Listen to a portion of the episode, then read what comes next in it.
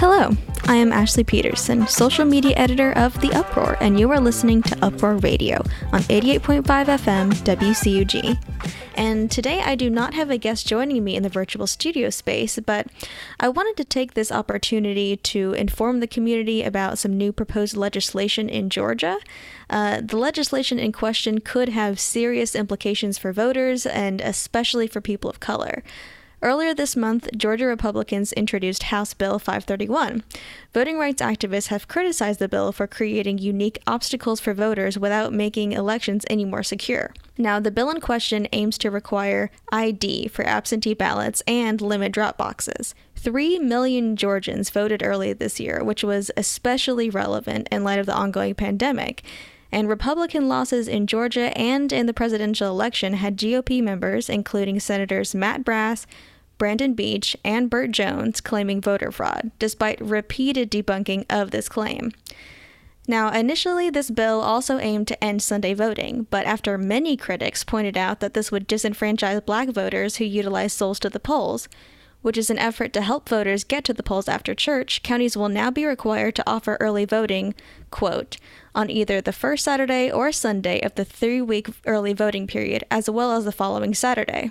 This would still be a dramatic change from the current law, though, which allows weekend voting at any time during the early voting period. And so the restrictions remaining in the bill could still disproportionately affect black voters.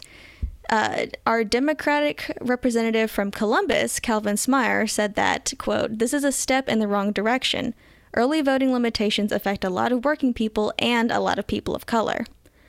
Under the new legislation, early drop boxes would need to be placed inside early voting locations, which would make them less useful for voters who are trying to limit their contact with other people due to the coronavirus.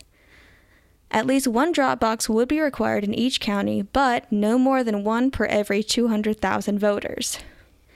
To vote by mail, voters would have to submit a driver's license number, state ID number, or photo ID when requesting a ballot and when returning the ballot. Other notable changes would be reducing the time between elections and the runoffs, as well as prohibiting food and drinks to be delivered to voters in line, even though some voters in Atlanta waited up to 11 hours in line for the November election. As multiple recounts and audits have showed, no evidence of widespread voter fraud was apparent in the presidential election or in the Georgia Senate runoff. Certain Georgia legislators are also aiming to block cities and counties from defunding the police after Atlanta and Athens debated plans to redirect police spending last year in reaction to the nationwide protests for racial justice. This would restrict cities and counties' autonomy on local funding decisions across the board. Now, at the time of this recording, neither of these bills has been signed into law. If you are a Georgia citizen, you can always reach out to your representative to let them know how you stand on these issues and what you expect from them. Now, thank you to the Atlanta Journal Constitution, Mother Jones, and the Associated Press, as they were all helpful in my research for this episode. I would also love to encourage listeners to check out the February issue of The Uproar, uh, which is also our debut issue with that new name.